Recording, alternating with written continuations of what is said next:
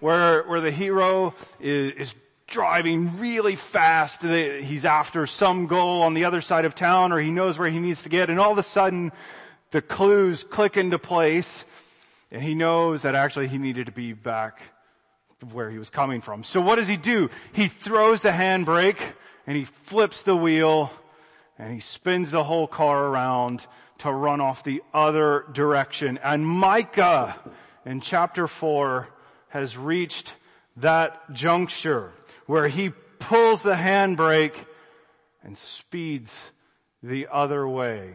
So Micah chapter 1 to 3 that we've considered is that book of doom. Each chapter heightened, as each successive chapter heightened or, or at least specified. It got more uh, specific in its destination, the, the place against which destruction was predicted culminating in the announcement of doom even for Jerusalem itself. And Jeremiah though, 26 verses 16 to 19 revealed for us that Micah's prophecies had had their proper effect and brought Hezekiah to repent and improve Israelite life with God. But that only delayed the inevitable as Jerusalem still eventually fell because of their godlessness. In contrast, we've now reached Micah 4 and 5, the book of visions. If, if the book of doom has the best title, the book of visions has some of the coolest content. I'm enthused to quote my senior minister uh, about these chapters. These, this section, this book of visions announces future hope for God's people. So Micah pulled that handbrake in reverse direction from his persistent indictment against a sinful people. And we considered in past weeks how the prophets, if you remember, were covenant lawyers who prosecuted God's people for their violations of the national covenant that God made with them at Sinai. Micah labored during the events recorded for us in 2 Kings 15 to 20 to deliver God's word to a rebellious people. He worked at the at the same time, it's needed to be noted here in our text, as the more well-known prophet Isaiah, which becomes really relevant for us as, as we think more about this text. But in addition to his role as the prosecuting lawyer, he also kept Israel aware of how God would fulfill his redeeming promises for them.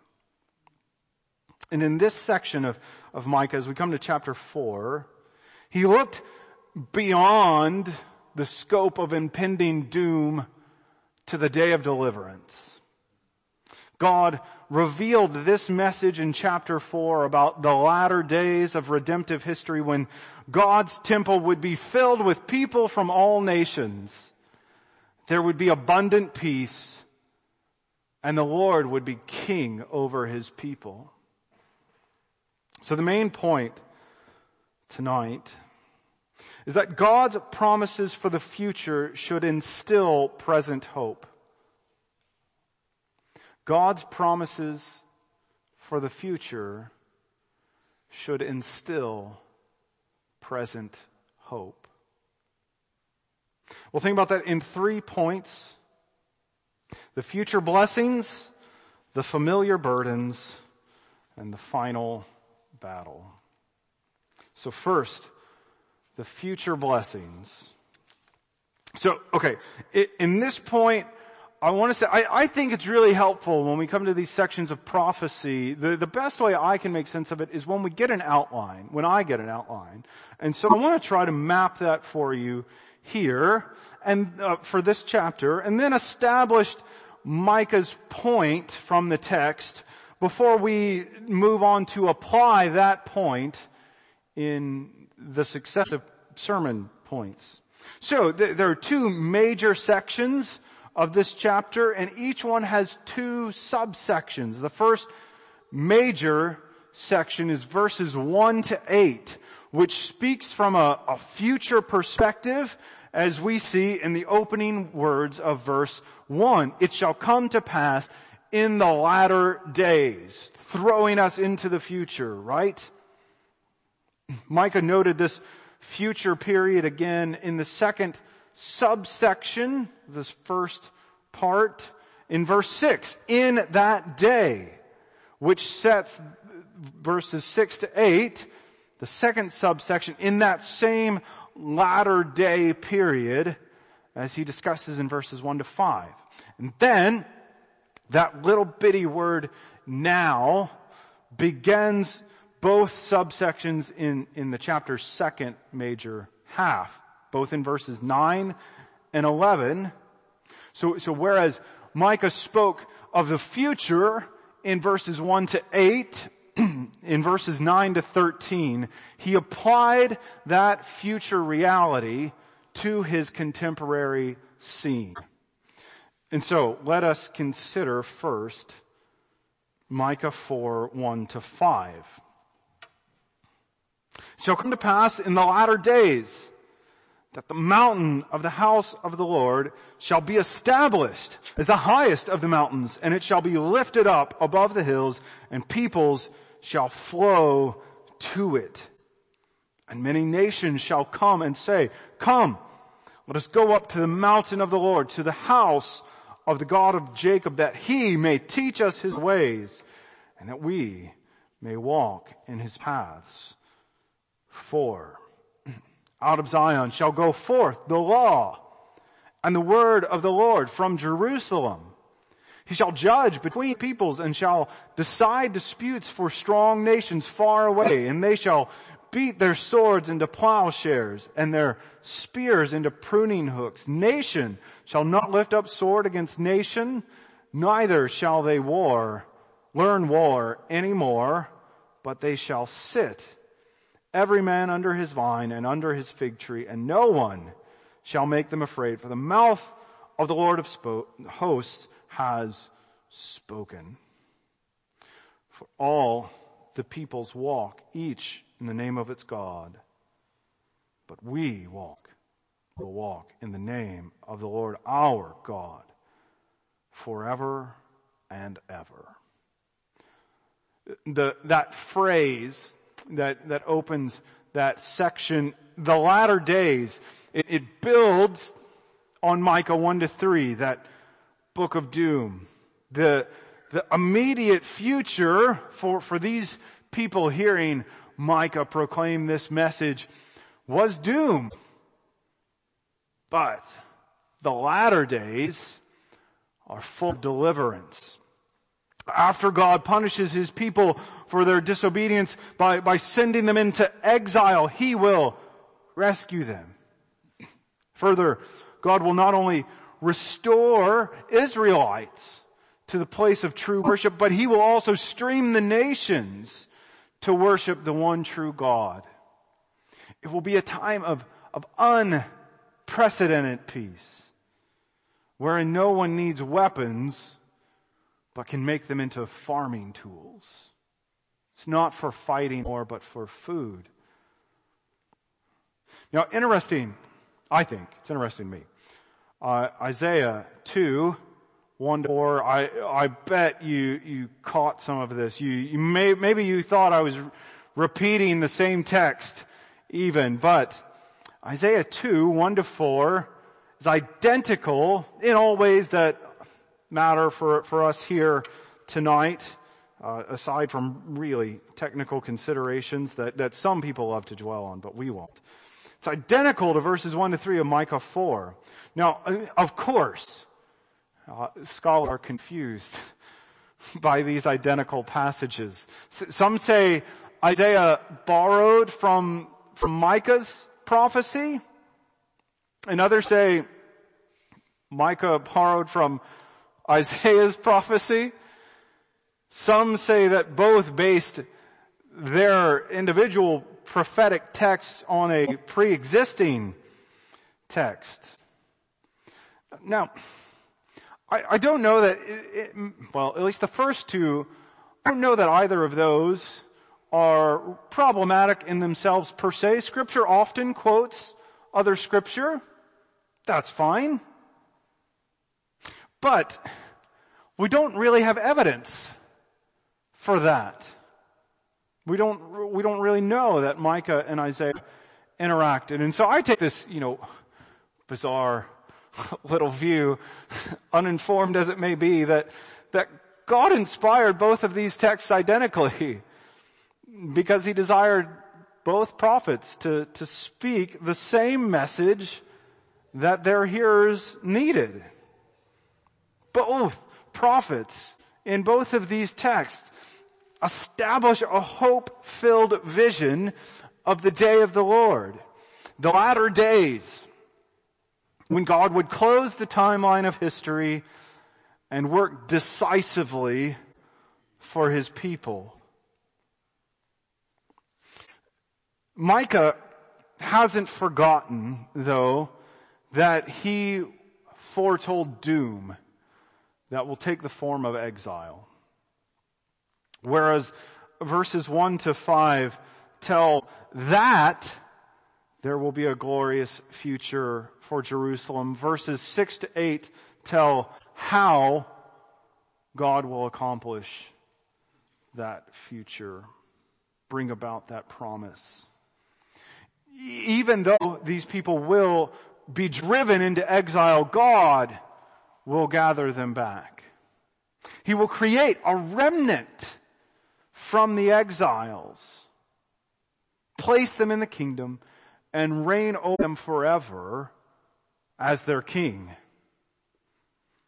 And so, so then that brings us now to the, the second half of Micah 4, which, which switches focus from a focus on the future deliverance to present application of that future deliverance promise God made. So, so this helps us think about what do we do when God makes a promise? And we'll consider that more practically in a bit.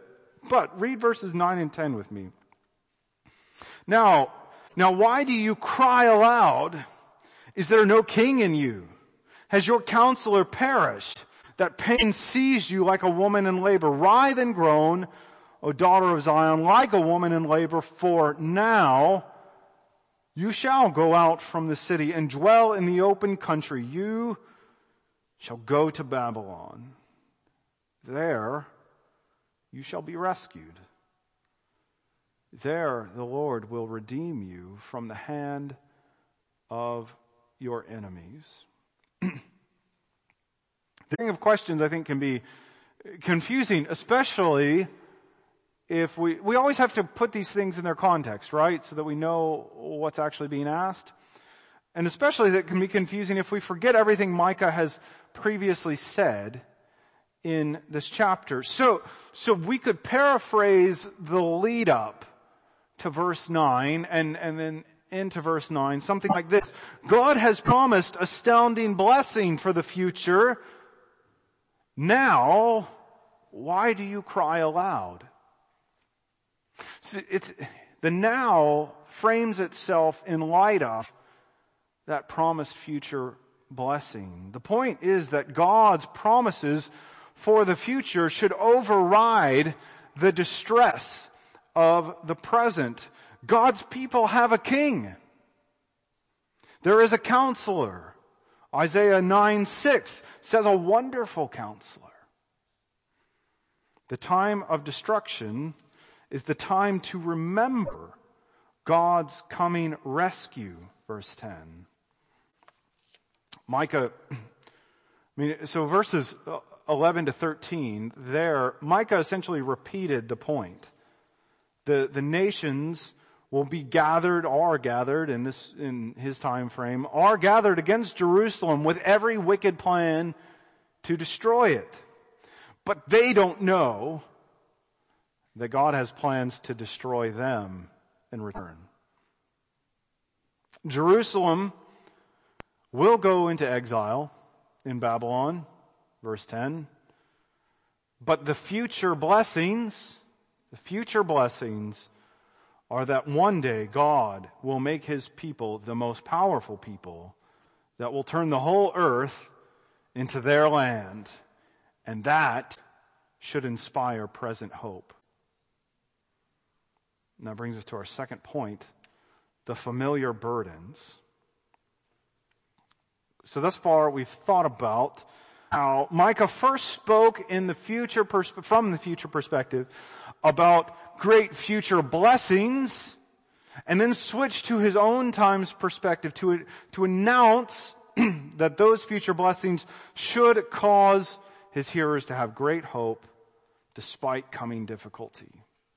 And now that we have a handle on how Micah made this point in this text, that future promises should instill present hope, we need to apply it, which is the same structure as this chapter, by the way, point and application. So, I, I remember my, the end of my first term in, in university, and my family was going to go to the beach. And it was though the same week that I'm taking my first final exams, right? Finishing those up. And obviously, since this is my first university experience, exams felt like they were really trying and I had no idea I'd actually make it through. How could I, right? No one else in history has passed their first term exams.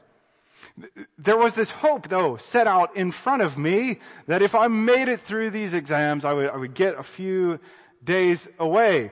But during those tests, however, it, it was difficult to see that I'd persevere through this experience to obtain that hope.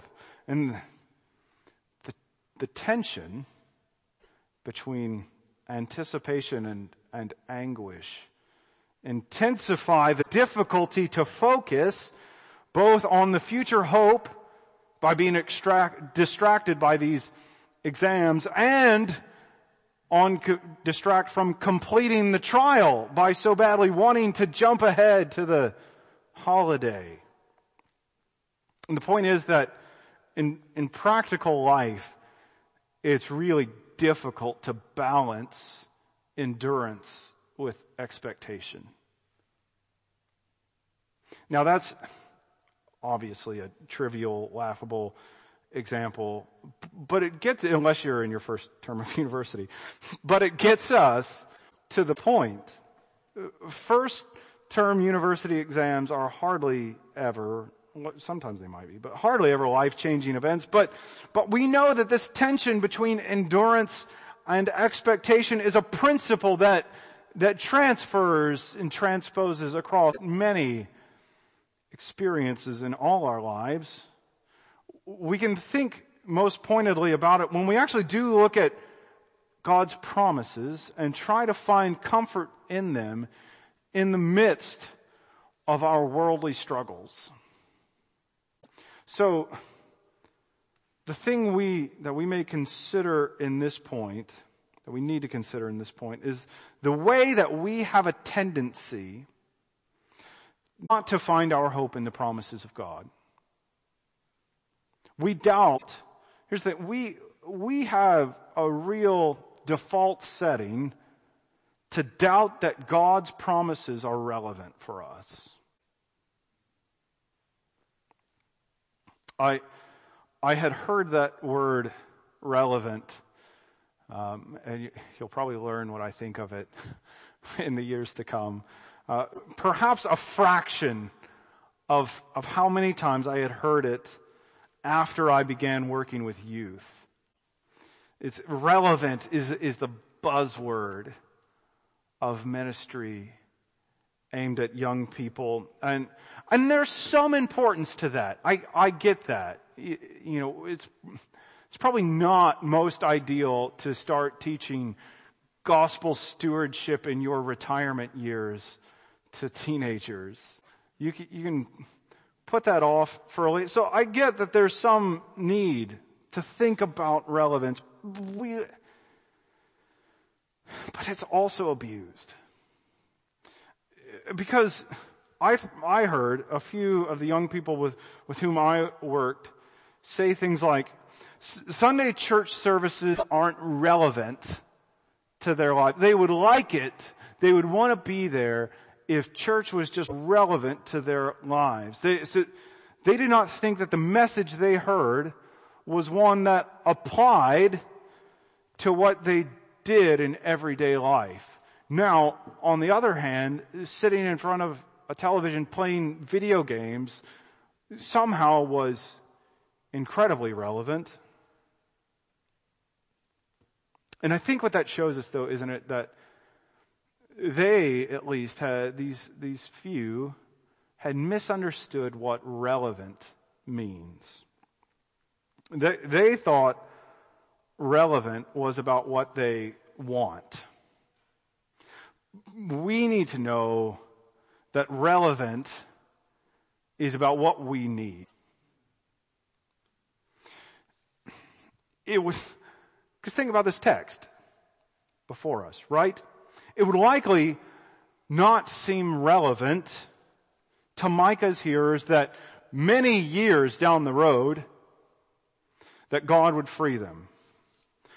They wanted, the, the thing that they considered relevant was God won't send you into exile at all. There should be little doubt that the promises of future rescue were seen to be irrelevant by some who faced immediate destruction. And so let me ask you, how relevant do you think God's promises in your life are? We have, even in Micah 4, as we'll see in the next point, the promises about Christ set before us. But how seriously do you take those promises? Likely, very few of you are worried about an enemy army destroying London, as that is not a current threat. But how many of you are struggling in your marriage? How many of you can't figure out how to relate well to your spouse? How many of you lie to or manipulate your husband or wife for your own benefit? How many of you are wrestling with the best way to bring up your children in the Lord? And your attention is latched on to that struggle of how best to do that.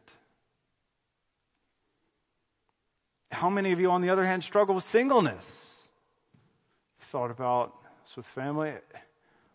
What about those of you who are single?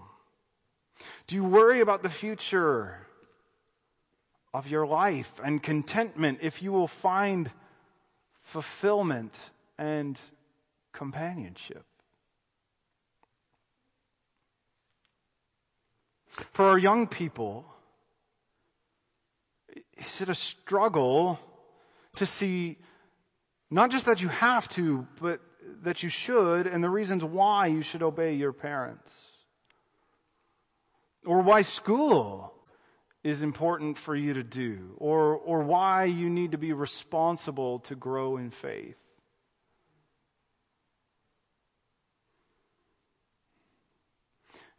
And what I hope the point made there is that in all stages of life, it can be easy to lose sight of how God's promises for the future made to us in Christ can apply to us in these daily struggles. But Micah's point makes this clear for us, doesn't it? That they do.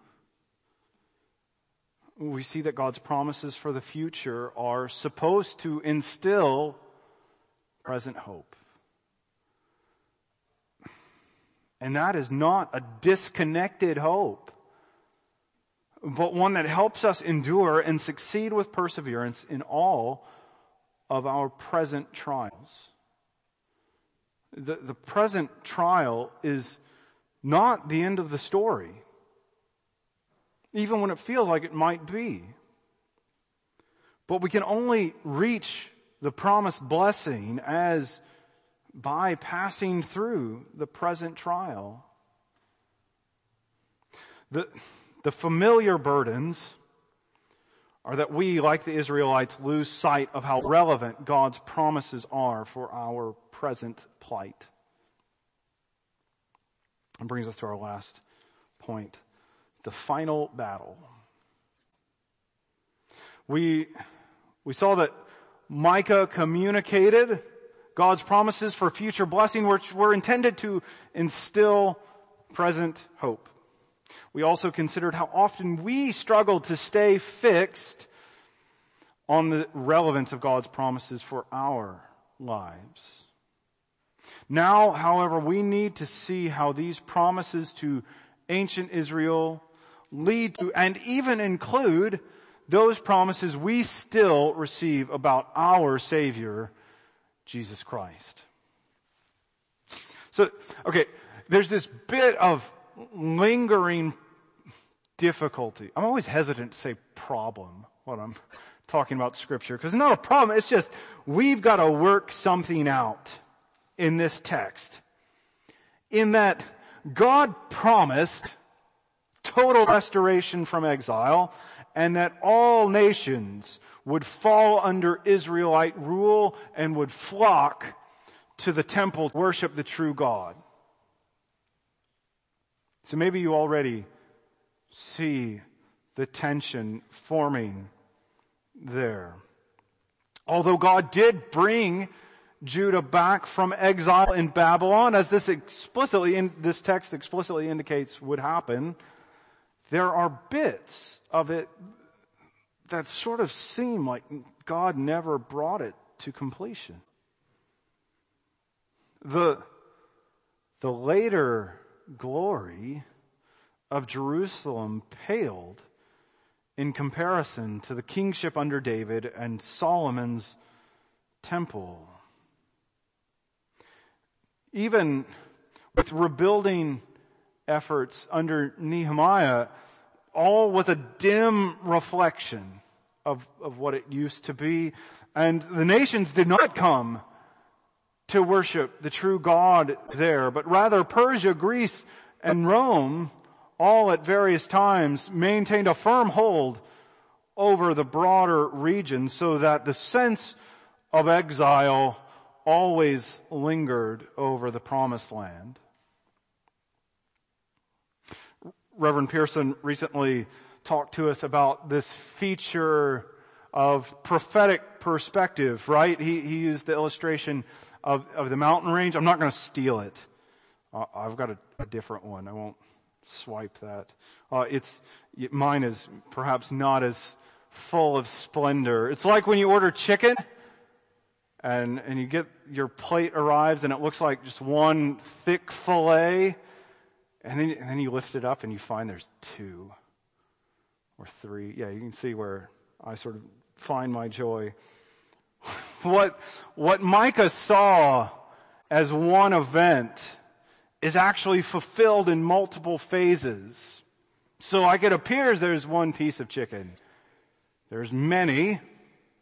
Micah saw the return from exile and the defeat and conversion of the nations as, as one event from his perspective from far away. We experience it however, upon closer inspection as ongoing, rolling fulfillment. Because don't we see, don't, you see it already, don't you? That, that we see this prophecy coming true as we speak? You've gotten a sense of that, I imagine. People are not going to the physical Temple Mount in Jerusalem but to God's true temple now, His church. Paul asked us in 1 Corinthians 3:16 Do you not know that you are God's temple and God's Spirit dwells in you? The, the temple, the place of God's indwelling presence is now where God's people are. J- Jesus himself told us this became the case with his coming in John 4, 23 to 24. Specifically, in addressing the issue of the need to worship in Jerusalem. That's what the Samaritan woman asked him. You say we need to worship in Jerusalem. Jesus says, but the hour is coming and is now here when the true worshipers will worship the Father in spirit and truth, for the Father is seeking such people to worship Him. God is spirit, and those who worship Him must worship in spirit and in truth. Christ has triumphed over the nations at the cross, as Paul wrote in Colossians 2. He has become the enthroned king over his people as Micah 4 8 foretold would happen. God would reign over his people.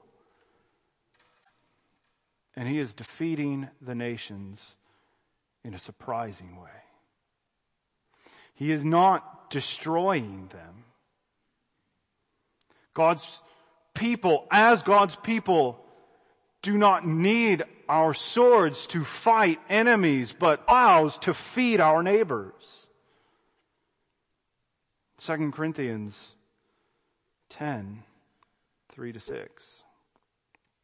For though we walk in the flesh, we are not waging war according to the flesh.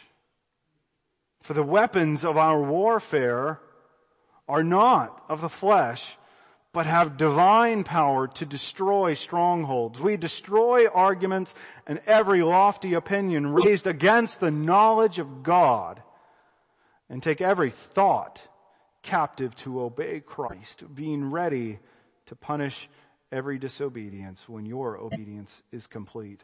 The final battle is not for political reign, but to see lost people come to faith in Jesus Christ. In other words, you yourselves are the fulfillment of Micah 4. You are the gathering of the nations to God's temple. If you believe in Jesus Christ, you are the evidence of God completing his foretold work. We, we too look forward to the total fulfillment of this prophecy when we will see total peace on earth. We will see that because Christ will return to deliver us from every plight of this age. God's Son gave His life in human nature on the cross to remove our sins. He walked this earth to earn entitlement to heaven for those with faith in Him. And He rose from the grave to prove He had finished it. And He stands in heaven now to plead our case.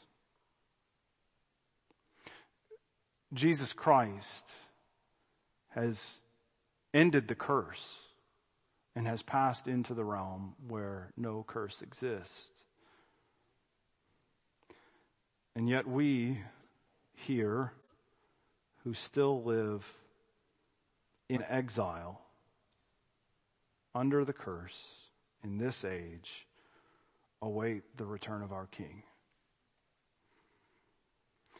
But we know he will return. And as Micah said, there you shall be rescued. There the Lord will redeem you from the hand of your enemies. And so then we will walk in the name of the Lord our God forever and ever. Let's pray.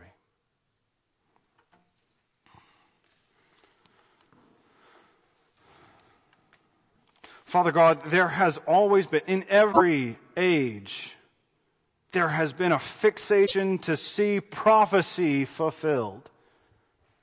People speculate about it. People try to decode scripture as if it has been hidden behind veils of unclear language. And yet we read passage and we delight that we live with all people of the church in every year since the coming of Christ. We live in the day of prophecy fulfilled. We don't have to decode this message. We see it. Our King has come. He rules over, He has subdued His people to Himself, and He reigns over us, defending us, conquering all of His and our enemies. We give thanks that we have this king who has ridden out victorious from his city. And we know we give thanks that the temple city now is us and that Christ dwells here with us.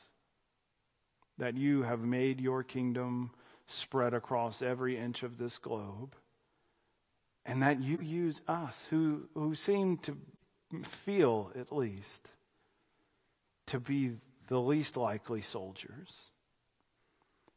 And yet, you have chosen to spread your kingdom, claim victory through the simple things we do of trying to speak about Jesus. We ask that just as you inspired Micah to proclaim that future blessings should instill present hope, give us that focus. That as we think of our glorious King who has earned heaven on our account, that that future blessing would instill present hope in all of the struggles, the trials in our family lives, in our work endeavors, in everything that we might undergo. Help us to focus on that insurpassable glory and use that to fill us with joy, that we might be filled with love for our Savior and willingness to serve Him. And we pray these things for His sake and in His name. Amen.